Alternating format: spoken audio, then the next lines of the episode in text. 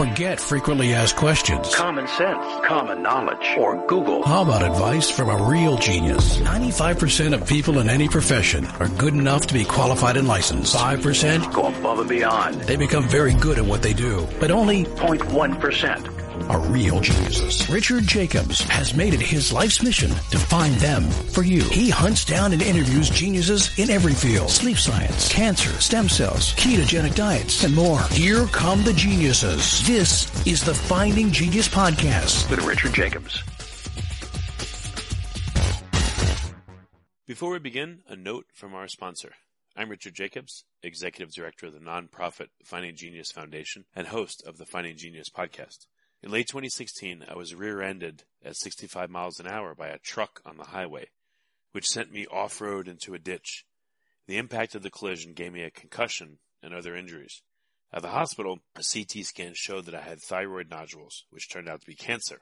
It was then, when I had a biopsy in my neck, that I realized even if I was a millionaire, I wouldn't want a second or a third biopsy due to the pain and the invasiveness of it. And appointments at that time for thyroid experts were three to six months out. And I was worried about dying now, even if that was irrational. So because of this, I've decided to raise money to conduct a literature review on steroids, on the causes of anxiety and depression, a condition that affects well over fifty million people in the United States and hundreds of millions worldwide. Our goal is to create a codex, a guide that reveals all possible treatments for anxiety and depression for people that live with the condition or for loved ones that have it, as my wife and my son do. To find out more about our fundraiser, visit finding genius foundation dot org and click on Current Initiatives. And now, to our guest. Hello, this is Richard Jacobs with the Finding Genius Podcast, now part of the Finding Genius Foundation. A quick note about the foundation. We've started on our massive literature review. Uh, we're looking at peer-reviewed papers, lectures, interviews, books, everything we can find on anxiety and depression. Our goal is to find, hopefully, twenty percent of all the possible treatments that are out there for it. If you compare that to an average practitioner, which I believe may know two or three percent of all the possible treatments, I think if we can make this project work, which we will, uh, it'll be a home run on top of a home run for sufferers of depression and anxiety and people that love them. So to find out more, go to finding genius foundation dot org. And today I have a, a returning guest. He, he might be my most uh, interviewed guest, Doctor Bill McGraw. He seems to, he just has a wealth of knowledge on a lot of different areas. Uh, today, I want to talk to him about corals and coral bleaching. Uh, Bill's originally from Pennsylvania. He got a, he earned two degrees, P H D in aquaculture. I forget what his other P H D was, but uh, these are from Auburn University in Alabama. And he's worked in various countries. He's been in Panama now for ten years, and he, he works to help people with chronic disease. He also does uh, some, you know, natural farming of fish in a, in a way that's not full of pollutants and chemicals. It actually produces good product for people. So, Bill, thanks for coming back. Thanks for, very much for having me back, Richard. Yeah. Well, let's talk about what's been your interaction with coral reefs. How do you know anything about them? You know, let's mm-hmm. let's talk about this part of your uh, work.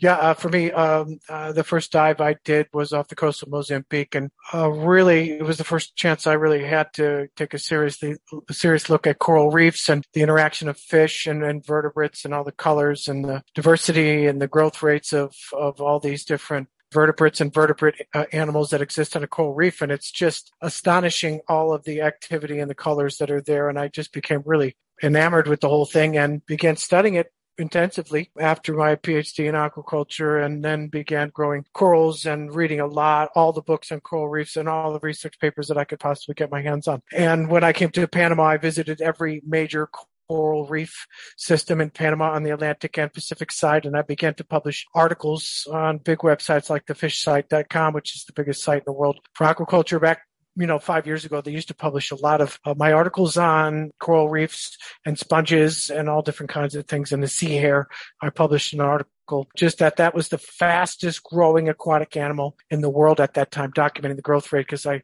I took one from the reef, I documented the growth rate and then put it back. And uh, it was quite an experience. It wound up having the highest growth rate of any animal that I had ever measured or could ever find in any literature. So uh, it's been pretty interesting work. I've grown corals and, and all different kinds of reef fish, and then for a certain period of time, and then I brought them back to the reef and let them go again. And there's one particular coral reef I visited called the Secas Islands, which has got to be the nicest coral reef system in the Pacific eastern Pacific of Panama, and Panama is the biggest isthmus in the world and has the most coastline of any per area of any country. And uh, of course, the Atlantic side has much greater diversity uh, than the Pacific side. But uh, the Pacific side is quick and easy to get to. I can be there in about three hours by car and then by boat. And uh, I began studying it. And, you know, the funny thing that happened is one day, I think it was March in twenty fifteen, I show up on the reef, my, which I knew this reef inside out all the way around the island of Secas Islands. And uh, it was all snow white. The entire place was snow white. It looked like it just been snowed on. It looked like a, a picture from the north of uh, Pennsylvania. And oh, meaning uh, meaning the whole reef was dead? No, it just means that it had bleached. And mm. so I got freaked out. I mean, I really got freaked out, and I thought, what, you know, what has caused this? And of course, then I remembered this was going to be an El Nino. So, you know, I had taken thousands and thousands of pictures. And so I began to uh, accumulate data on temperature changes, and I contacted the the NOAA, and then I contacted other organizations that were collecting temperature data on, on, on the ocean over time. And I documented the temperature change that caused the coral bleaching at Secas Islands. And I published this research in the Journal of Reef Encounters. And what I determined, it was a two degree temperature change over many months that caused these corals to actually bleach. Now, the co- coral bleaching is really a crazy process for corals, wherein the, when, when the water becomes too hot for the corals, two degrees over several weeks, uh, they oftentimes will expel the algae that they have in their tissues. And of course, mm. it's a symbiotic relationship where the algae gives the coral f- food, basically, and the coral provides a home for the algae, and they basically work together as a unit. And so the coral basically mm. builds builds an endoskeleton made out of calcium carbonate. And so that's ninety percent of the weight of the coral is really just rock. And that outer uh, thin layer of living tissue is where the algae lives. And they grow and work together pretty well uh, over time. And the, you know, the algae uh, do their thing and take in energy from the sun and make, and make biomass and make food for the coral. And the coral provides a home for the algae and then produces a little bit of extra nitrogen uh, that the uh, algae loves to feed on. And that's what, of course, makes plants grow. So they live and work together very well until it gets too hot.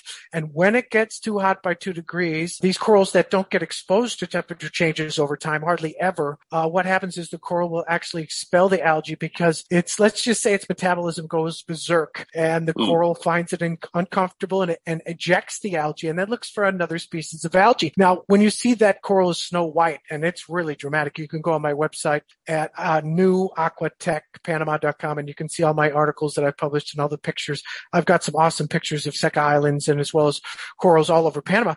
Well, th- when you see that white bleaching, the coral basically has days to maybe a week to accept another algal species into its flesh so it can begin oh. living again. Now, this is funny because the Porites coral, which is a large mound coral, it's kind of, I call it the bubble coral, which can be easily the size of a car. And I think Secas Islands has some of the biggest Porite corals in the world.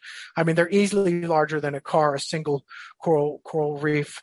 Porites. And what will happen is when it accepts new algae, it went from just basically two color forms. It's purple or it can be a yellow. Well, it went from purple or yellow to green and light blue and light purple and orange and all these different colors because it basically accepted new algal species. So it didn't wind up killing this coral, it made it more beautiful. And so I, when I wrote about that, I kept publishing articles because it was just so fascinating for me that these things, yeah.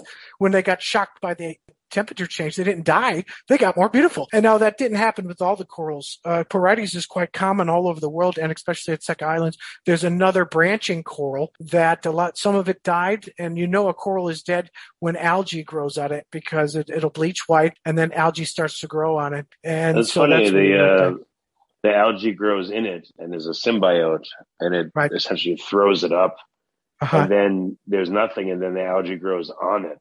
Well, you can tell because it's a hair algae. It's like a stringy. It's just it's uh-huh. just funny that there's algae in it and then the, the whole cycle is that it has none and then the algae grows on it.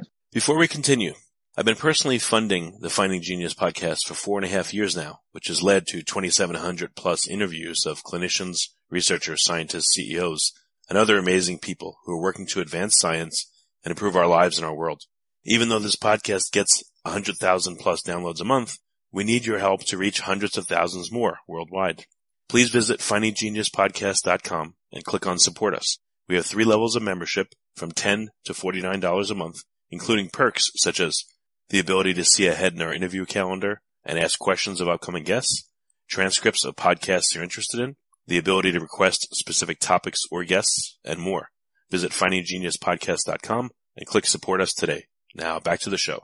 Well, I tell you, you know, space on a reef is is at a pre, prime uh, prime uh, advantage because uh, when you're in that area of light and you're that in that area of nitrogen, phosphorus, stuff wants to grow, bacteria and algae want to grow, and it's everybody's fighting for survival there and fighting for area. And when it when there's overfishing and some of the herbivorous fish are taken, too many of them, a lot of the algae gets out of control on a reef, and it can uh, smother some of the coral reefs. Sometimes during forest. Uh, When uh, sorry, when trees are harvested, harvested in forestry, uh, sometimes a lot of sediment gets dumped into on a coral reef, and it can smother it and kill it. Uh, other things are agrochemical uh, agrochemicals that make their way through down into the Bay Area, and then eventually out to coral reefs, and they can uh, cause all kinds of problems and kill corals there.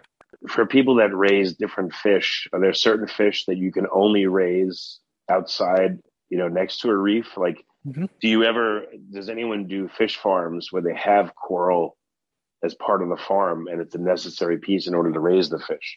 No, I don't think so at all, because the corals themselves are very sensitive to nitrogen concentrations, nitrite and ammonia concentrations that, say, uh, a fish in the ocean could easily survive would kill a coral. So also what huh. would happen is extra nitrogen and phosphorus would cause an algal bloom, and the algal bloom would just uh, prevent light from getting down to the corals, and they would suffer and die. So coral reefs are part of a pristine ecosystem, whereas aquaculture are generally associated with more of a eutrophic environment, whereas As, you know, you're going to have excess nitrogen and phosphorus in the water, and you're going to have more algae. Now, just the right amount of nitrogen and phosphorus in the water, it can be very productive. It can be eutrophic, and there could be lots of filter feeders and lots of fish feeding on other fish. And, uh, you know, it's just like fertilizing an aquaculture pond. If you don't fertilize a, a lake or a pond, it could be clear and have very few fish. But if you fertilize, you mm. put some nitrogen and phosphorus in there, boy, it, the thing can just explode. And the next time you go fishing in there, there's tons of fish in there. And so you learn that, uh, that lesson. But, but again, There's coral is not a, ne- a necessary part of the life of fish. Or, oh, you know, no. Are these, are these no. not fish that we would normally eat? Well, twenty-five percent of all marine life depends on a coral reef for its survival. The coral reef is so integrated into everything that happens in the ocean that the ocean depends upon it in terms of diversity.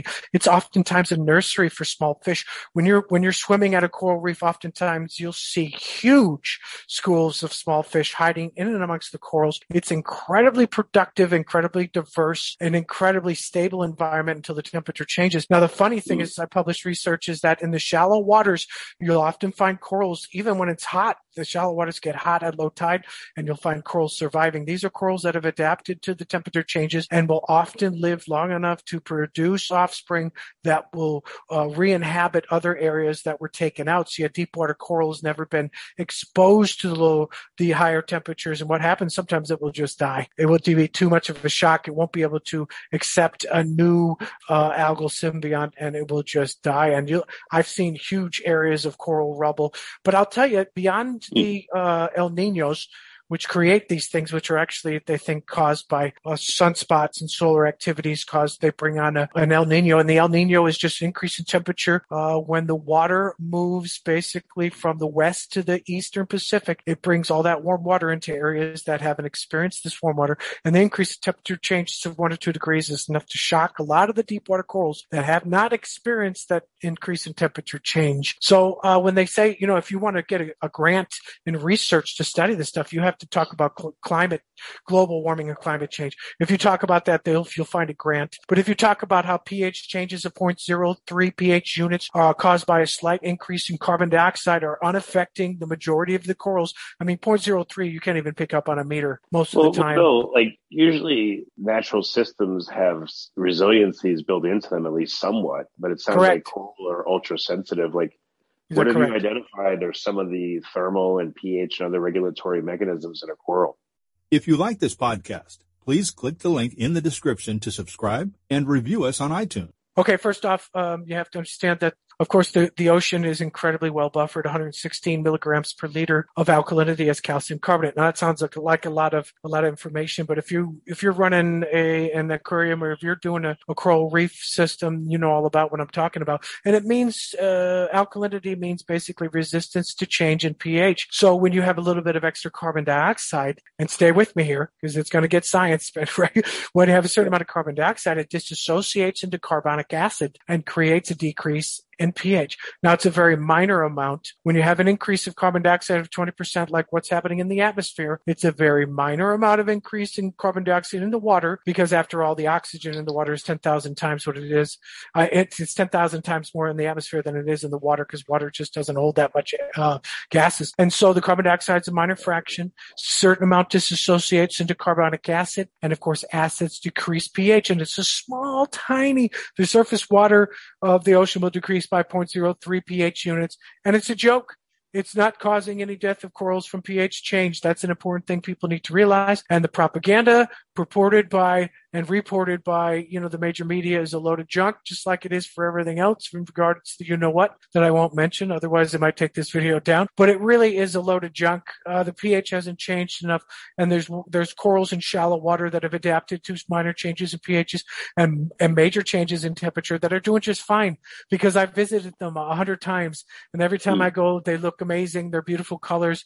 There's brain corals in shallow waters of, of Bocas del Toro. There's there's all kinds of stony corals in shallow waters of Secas Islands. What are the factors that, you know, keep a coral healthy versus the ones that are more delicate? Why is that? Okay, so what keeps a coral healthy is pristine, clear waters, because the algae need sunlight, and you can't have a lot of nitrogen and phosphorus. Now, remember, the really the toxic component in any aquaculture system or any reef system is going to be a nitrogen, a species of nitrogen, like nitrite primarily, and to a lesser amount, nitrate. So you could have, for a shrimp system, you could have a three milligram per liter nitrate. Trite, and that would be okay. The, the shrimp would be fine, but for a coral reef, it would be devastating. So you really can't have that extra nitrogen, and extra nitrogen brings on really a, a, an overgrowth of algae. And if you don't have these herbivorous fish on that reef to eat up all the rest of the algae, the hair algae, which are a nuisance most of the time, ask any coral reef person, they'll tell you, then that, that hair algae can block out the, the sunlight and kill the coral reef. Also, extra sediments in the water from, from anything like uh, forestry or any kind of development.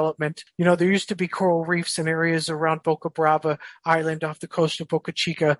Uh, the old timers used to tell me at the gym, oh, yeah, there used to be corals there back in the seventies. Well, now you won't find a coral within ten miles of Boca Brava. And that's from the agrochemicals dumping down from in the waters. And also, you won't find a single species of shrimp or crayfish or fish in the streams of Chiriqui province anymore. And that's from overfishing and the agrochemicals such as the glyphosates in the water. And this is what I get from the naturalists that regularly sample the streams. They're good friends of mine. And they said, look, there's nothing there but a few catfish. They're all gone. They're all dead. Uh, they, sometimes the indigenous people will throw chemicals in the water, and they kill everything that's in the water, and then they collect it and eat it. Well, all those chemicals make their way into the estuary of places like Boca Chica, and they wind up killing stuff there. And then all the extra nitrogen, phosphorus from all the synthetic fertilizers winds up bringing on this massive algal bloom, killing off all the corals. And you can't find a coral reef unless you go, what, about forty-five minutes out to sea, and then you'll see pristine conditions again. Anytime you're around people, domestication, you're going to find more heavy metals, more nitrogen, more phosphorus, more domestication, more forestry, and a whole lot less diversity of species, sensitive species like coral reefs. You just won't find them there where you used to. People aware of this? Do they just feel helpless? Do they care? Yeah, they, again, are there strategies to help concerned farmers or concerned mm-hmm. people that live around these estuaries, or does no one um, care, or does no one understand? Like, what's your observation? No, no, I don't think anybody really understands or cares. I gave a coral reef presentation here in Boquete. Very few people show up. But if I was to give a presentation on investment opportunities for wealthy individuals, you'll have a standing room only, and there'll be a fist fight out in the parking lot as to who's going to get more room there. Uh, it's just uh, the bottom line is there's just not concern about coral reefs. They don't understand the importance of a coral reef in terms of uh, longevity of fisheries and sustainability of fisheries. Uh, the same thing with whales. Whales have died uh, by, by increasing of a factor of ten, beaching themselves over the past ten years, and nobody wants to talk about that. There's too much interest in potential wars, uh, the Bologna vaccines that are going on, and the Bologna viruses, and all the Bologna media that's coming out about everything. Oh, so-and-so says this. So you get on your Facebook and you get on your Instagram and you get on your, your, your WhatsApp and you talk to people about all the crazy stuff going on. In the meantime, a lot of everything around us is going straight to hell, and there's no grants for research for this unless you're working on a global warming or climate changing from C O two from, from burning gasoline and S U Vs. You're not going to find people doing it. So most of the coral reef is conducted by volunteers going out into the field, t- making assessments of the condition of the coral reefs. Or me, I didn't get paid to do the coral reef research. I did it on my own time because I wanted to really document that, that bleaching. I thought it was incredibly important. Nobody in Panama is doing any research on any coral reef at any point in time anywhere. Mm. The Smithsonian used to do some twenty, thirty years ago. There's a fellow by the name of Doctor Peter Glynn, who I think retired out of Miami University. He's famous in the area of coral reef research, and he used to work at the Smithsonian in Panama. And when he was there, he published some awesome research, including stuff on Secas Islands, but nobody's doing anything out there. There's no grant money. There's no anything. Whatever happens, happens. And there's no fisheries management here in Panama. You take whatever you want. You do whatever you want. You throw it in the water, whatever you want. It's sort of like China, you know, whatever. The only difference is we only have three point eight million people in our, in our country here. And there's just not enough people or industry to destroy the planet, or destroy the, the country completely. So we won't be like China for a while, but we don't really have E P As and we don't have NOAA. We don't have fisheries. So people just go out and dump and do whatever they want to do. And that's why the fish start disappearing and there's a, a lack of food. I mean, there's got to be some like consciousness that, hey, there's a problem here, or do people just say, oh, we'll find something else and just move that's, on? Like, that's it. Okay, I'll give you three examples. One is the pa- the Pacific spiny lobster, okay, in the Pacific Ocean has collapsed.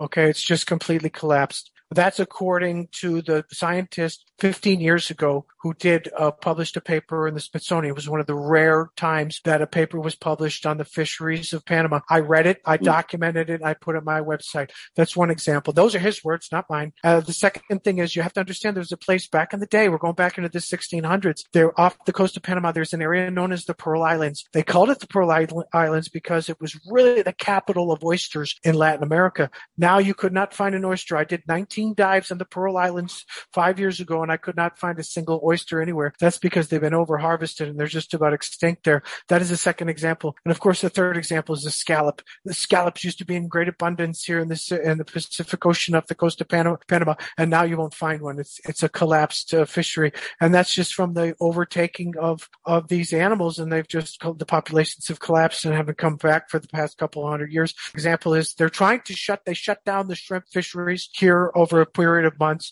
But when they do these seines and they do these seine harvests, they just destroy the bottom environment. And of course, there's nobody out there. There's no Greenpeace. There's nobody out there saying, hey, look, you know, you can't, you can't do that. There's no checks and balances here. There's no uh, internal services going on. Hey, you can't do that. You know, people do what they want. And there's no, you know, who runs the country is the people with money. And, and that's just it. There's no, there's no organization that's going to stop all that. And so that, that, that, what happens is what happens. And I don't think there will be any concern until things really get rock bottom to you can't find anything. And then the, there may be some funding for doing something, but it'll be too late. It'll just be too late. I mean, what do the major fishing outfits do? You, you know, have you seen, like, they've got to be aware of it, but right. Do they so what, do anything or no? Well, they do go out. There is, you know, because there's only three point eight million people here. It's one of the most underpopulated countries in this hemisphere is Panama. If you go north or you go south, you're going to find countries that have ten times the population number. And it's just, Panama is not very populated. And so it's still fairly pristine. They, you can, they still go out and catch, you know, there's, you know, they have long lines, they have seines, you can use a gill net, you can use anything you want, and there's still fish out there. There is still fish out there in the ocean. And, and, uh, you know, I think they grant, I, there's no licensing. There's no fisheries. So you go out and they take everything. They take every tiny small fish you can possibly imagine. And and what happens over time is that uh, they just take whatever they want, and, and, and certain populations decimated. They'll move on to another fish species, and in time that may come back. So they're still catching tuna out there. I've got a good friend of mine, Captain Dave Murphy, who's been fishing here for fifteen years, and he's got his spots. You can still go out there and catch fish as, as, uh, you know, renting, doing the charter thing. You can still go out there and catch fish, but he has his own spots and he's been here for a long time. So there certainly is much lower numbers, but there's still fishing going on here. And the predominant reason for that is there's just not that many people and not that many boats here. Have you tried to restore a coral reef area or an estuary, and how hard is that to do and how long does it take? Okay, yeah, that's an awesome question. In off the coast of Mozambique, I saw my first artificial reef, was, which is basically a bunch of cinder blocks, and there were things growing on it and fish swimming around it. And I thought to myself, well, this has got to be the coolest thing I've ever seen. And so going back to Panama, I tried to do the same thing, uh, but the wave forces are so strong, you just have to have a huge amount of weight not to have things knocked around, and just knock things around when I tried to build a, a, an artificial reef. But you can do that, but you'd have to haul out a lot of weight. We just don't have that size of boat. It gets expensive. When you You charter a boat, you're looking at a thousand dollars between bringing the boat out and staying over, and all your equipment and all your time, and then everything else. You, you can't like you can't go to an area and drop a bunch of cinder blocks, and you can you know, in, in six weeks it'll help, or like what? What, yes. What can you do? You can do that. I tried to do that, but it has to be even larger. It's going to have to be a group of blocks. And then, of course, if somebody finds it, they may disturb it. They may just pull it out of there if it's somebody's fishing grounds or whatever. You can do that. Uh, the good news is most of the corals have rebounded from the El Niño in the Pacific. They've rebounded nicely. They've regrew. They, you know, they turned different colors from accepting more algae. So it was very promising to see this happen and to see these coral reefs regrow. And, uh, you know, it is a dynamic system. There's a lot of turbulence. There's a lot of wave force, and it does tear things apart and throw things around quite a bit. And some corals haven't come, but I'm sure there's other areas of the ocean that you would find that they would come back, and they will repopulate certain areas. So I'm, I'm pretty hopeful. I'm sure in a hundred years, the pH will go down enough to affect things maybe. But for now, I'm pretty, still pretty hopeful. Although I, the major media will tell you that fifty percent of the Great Barrier Reef in Australia is, is gone. I don't know how much of that's true. I haven't been there. I've never dove the reef there. But here I can tell you that things have rebounded, and I'm very hopeful. They've even gotten more beautiful. So I was so surprised and very happy to see that, because it's, you know, it's my backyard here. Well, how long have you observed it takes to restore a reef and restore a few percent of it or most of it? I mean, what, yeah. you know, again, if, if the world cared, and if people really wanted to do yeah. stuff to fix this, what would that look like? Well, it certainly would look like taking corals from one area and then replanting them in another area. Now, certain corals can grow as much as a centimeter per month. That is some of the branching corals. You can see them on my website. They grow fast. Uh, they may die, but they'll grow fast. I mean, in a year, you could have a whole new reef there, because they'll they'll get in there, they'll uh, reproduce, and they'll get they'll settle at an area, and they'll grow again. I've seen it happen, and they'll change different colors in, in response to minor temperature changes. Some of the my, massive Porites corals, which are big mound corals, they look like a big boulder, like with bubbles on it. You'll see them on my website. Uh, they, they, very few of those were damaged. They regrew. They, they exchanged algae, and, and they just got more beautiful, and they kept growing. Now, those things only grow a centimeter a year. So they've really had to, I think, adapt to the temperature changes, because after all, coral bleaching has been going on since seventeen eighty-two was the first documented coral bleaching event. So El Nino has been wow. going on there, and corals have been adapting, and the shallow water corals are regularly exposed to these temperature changes. And I've seen some beautiful brain corals in very shallow water exposed to high, higher temperatures and lower pHs and so on. So, you know, there is great hope for the coral reefs that I've seen. And of course, sponges. Anybody who's seen a, a beautiful purple or blue sponge, like what you'll see on my website, uh, you'll have to look under articles published, but you'll see some beautiful sponges from at Bocas uh, del Toro. And, and sponges are going crazy with the increase in temperatures, because it means that basically there's more plankton, things are growing faster, and these things are growing better because they can survive the shock of the increase in water temperatures, because they've adapted better over time, and there's more plankton in the water to eat. And so there's actually a benefit for sponges on a, on a reef, they grow faster, they grow, they become more beautiful, they become more vibrant as the temperature increases. So when people tell you, oh my God, we're all going to die, the temperature's increasing because we're driving S U Vs, you tell them, no, that's not quite true. I've heard, I just heard a podcast and I've heard a scientist talk about the coral reefs and they're surviving. So it's not all gloom and doom. And I'm very happy to report that because I, I think people, as we discussed before in our other podcasts, there's enough gloom and doom out there for, for a couple different planets, not just this one, right? Yeah, yeah, no, definitely. I, I don't know. Are there any innovative technologies that, uh, again, help with the regrowth of coral reefs? Is there any magic yeah. to this? Or it's literally yeah. like... I've seen people do these things. I don't know what they call them, Christmas trees or whatever, but what they'll do is you could take a raft and suspend rope from it and then tie pieces of coral on that. I did a bit of work in the Boca Chica area. I tied corals to things like docks and things to see the growth, but there was too much algae. You have to go way out to get away from all that excess algae. All the excess nitrogen and phosphorus creates a lot of algae in the water and shades out the water. And of course, algae, the free-flowing algae, the normal free-flowing algae don't get along with corals because they shade the water and the coral can't get, uh, the, the algae that live inside the coral can't get sunlight and survive. So you won't find these, you know, areas around human activity, uh, human populations. You won't find coral reefs, but if you go out further, you will find them. And one of the things they that can do out in the open ocean is they can have a big raft, they can suspend lines and then tie pieces of coral. A lot of times when there's a lot of turbulence, you'll find broken pieces of live coral, uh, all strung all over the place. And I look through that and I take pieces of coral and I bring them back and I grow them and I, and I look at growth rates and then I take Take them back and release them. And I look for animals there and we take them home, we grow them, and then we put them back. And you find that if you take these pieces of coral, and anybody can do this, you don't have to have a P H D, and you put them on lines, and I've done this before on rafts and buoys out, out in the Boca Chica Bay, and you can look at these corals growing over time. Just weigh them or take pictures or measure them with the caliper. Anybody can use a caliper. It's pretty easy to use. Or just take a ruler and measure the growth over time. It could be centimeters per month. It could be uh, growth in weight in grams per, per week. Week, whatever you'd like, or per month, anything you'd like to do like that, and observe it. There's no reason why you can't do that yourself and help pre- preserve the corals and expand the coral reefs, because after all, twenty-five percent of all the marine species in the ocean depend on a coral reef for survival and growth. Where are the reefs? Are they typically near land where it's not, where it's shallow enough that sun gets to them, or like where do they preferentially mm-hmm. grow and not grow?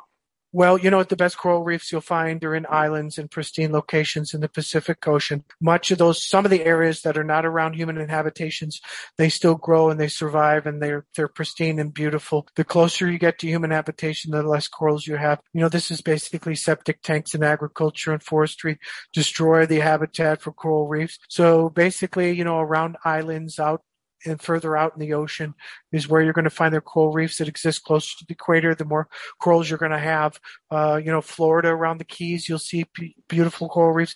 In the Bahamas, you see a coral reefs, Panama, uh, some of the, the biggest barrier reef outside of Australia is off the coast of Belize. I've been there. I photographed it and wrote articles and published them. Uh, it's a phenomenal thing.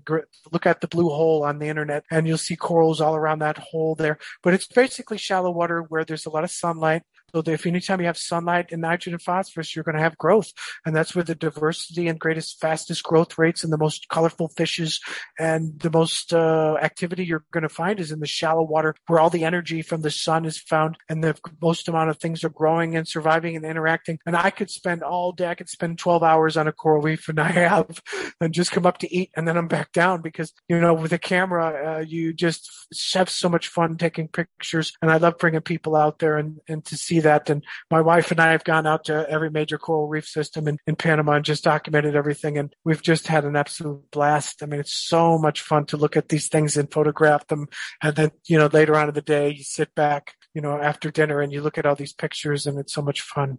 I mean, have you been able to innovate on anything to, uh, you know, to help coral reefs, even artificial ones? Like what, you know, from all this observation, what have you learned that should well, be done or could be done? Well, I think, as I mentioned, I think that any kind of space, any kind of substrate, being a rock or a piece of wood or anything that's out in shallow water, exposed to shallow water with, with sunlight, is going to, something is going to grow out of it. Now, most of the time, it's just going to be simple algae, but in a pristine environment where there's corals around there, corals will inhabit any, any surface area that, that's undisturbed, like a rock, uh, a cinder block, uh, you know, anything. You'll find corals growing on anything that's out there. Uh, so any kind of substrate. So if you were to see sand, let's say, and you put out a, like a, a, a stack of cinder blocks, over time, you will see fish inhabiting. You will see algae and, and and you will see corals growing on it if there's corals in that area. And things will inhabit any kind of structure. So any kind of, you know, oftentimes you'll see, well, maybe the Navy sunk a boat uh, and it became a coral reef over time. Look up artificial reefs on the internet and you'll see wonderful species of corals and fish growing all around there, because anytime you have a substrate, there's a hundred times more uh, amount of bacteria that will grow on that substrate compared to the open water. So anytime you have substrate, you'll have a lot more bacteria, you have more bacteria, you have more algae, you have more algae, you have more fish, you have more fish, you have larger fish, and so on. It's a whole ecosystem, a whole thriving environment can can inhabit an area that has a substrate. But just open water, you can only do so much, because there's only so much that can live in open water. But a substrate, like a rock, or uh, even a piece of wood. I remember back in the day, Boy Scouts, we used to put out artificial reefs, even in sh- even in fresh water, and you'd be surprised all the stuff that would inhabit this reef. Uh, you know, you have all kinds of small fishes and different types of invertebrates growing on it, and all kinds of algae and bacteria. It's the base of a food chain. You're establishing a bigger base food chain, and then other things grow on that food chain, and then so on and so on. Eventually get bigger fish, and the fishermen are happy, and the reef people are happy, and, and it's just a better environment. So you'll see, you'll see artificial reefs growing out all over the world. You'll see Australia. You'll see, uh, it's big in Florida, people using uh, floating lines and connecting pieces of of corals, and you'll see different people building artificial reefs, and that promotes the the spiny lobster fishery. And in Florida, the spiny lobster fishery is one of the best managed fisheries in the world. Take a look at their uh, average harvest from year to year. It's it's one of the best managed fisheries in the world. It's a big success story, and part of that is the dedication of the people involved that uh, control the amount that's harvested, and the fishermen that follow those regulations. And it's incredibly well managed, and you know, so the coral reefs can be well managed as well by By protecting them and, and, and putting in artificial reefs, and you'll have more lobsters and more fish, and every it's a win-win situation for everybody, I think. Is there a way to harvest off of a reef but do it in a sustainable way? Or yes, you know, like I how, think you how can much go- can these reefs produce? Can you cal- can it be calculated? Well, I think you can go there and you can collect all the bro- broken pieces of living coral. It, because if if a, if a coral reef is turbulent, stuff breaks off, man. Uh, sometimes, regrettably, there'll be grounding from boats. And, you know, if that thing is smashed up, you can collect fragments and regrow the whole thing. Uh, you know, if you get enough of the uh, living cells on a piece of uh, hard coral, uh, they'll grow if the conditions are right. But if you take it back to your aquarium, you're going to have to be aware that ninety percent of the of the coral is rock, so you have to grow calcium and carbonate together in something called a calcium reactor. And that is kind of a difficult thing to do unless it's controlled by computers that regularly disperse calcium and carbonate into water to grow rock.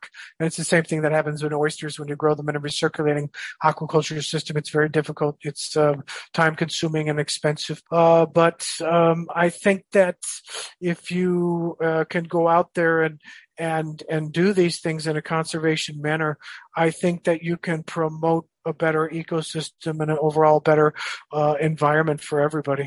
Can you or anyone calculate the um, productive capacity of a of a given amount of coral or an area um, of the ocean?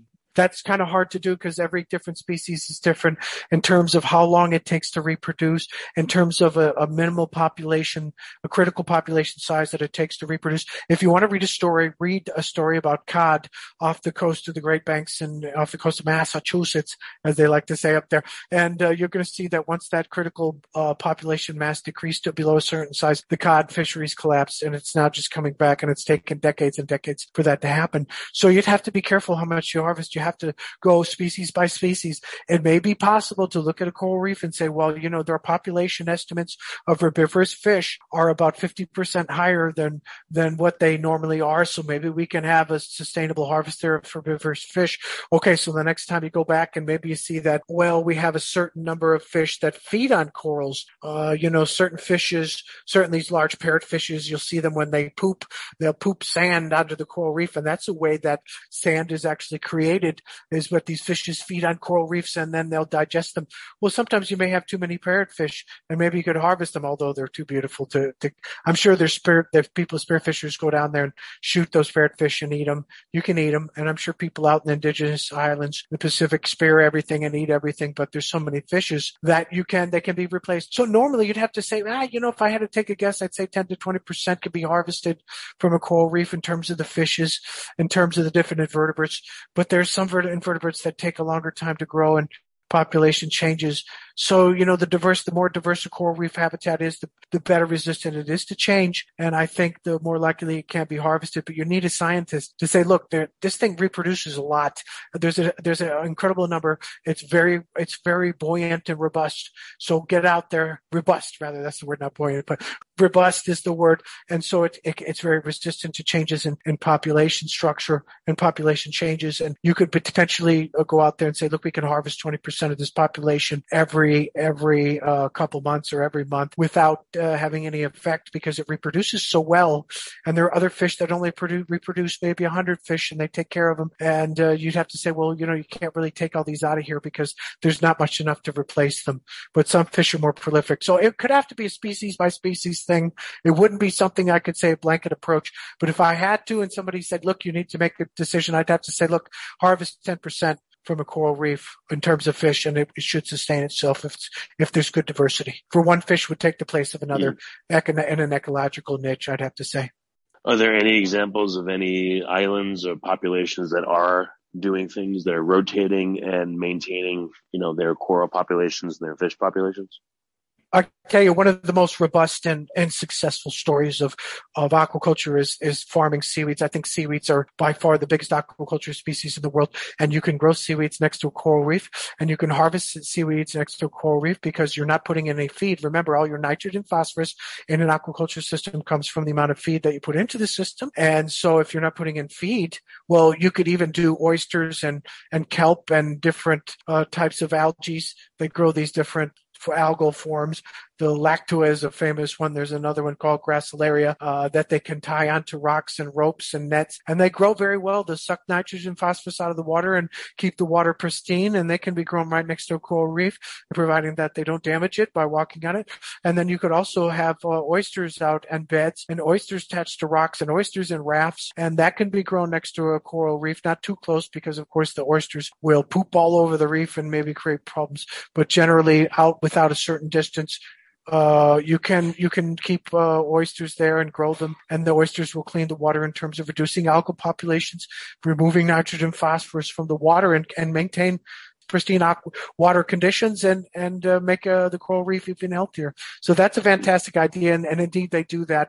And indeed it works, especially off the coasts of, of, of countries in Asia where you have all that extra nitrogen, phosphorus. You know, two thirds of the world lives in Asia and their coastlines are pretty eutrophic, lots of extra nitrogen, phosphorus. So what do they do?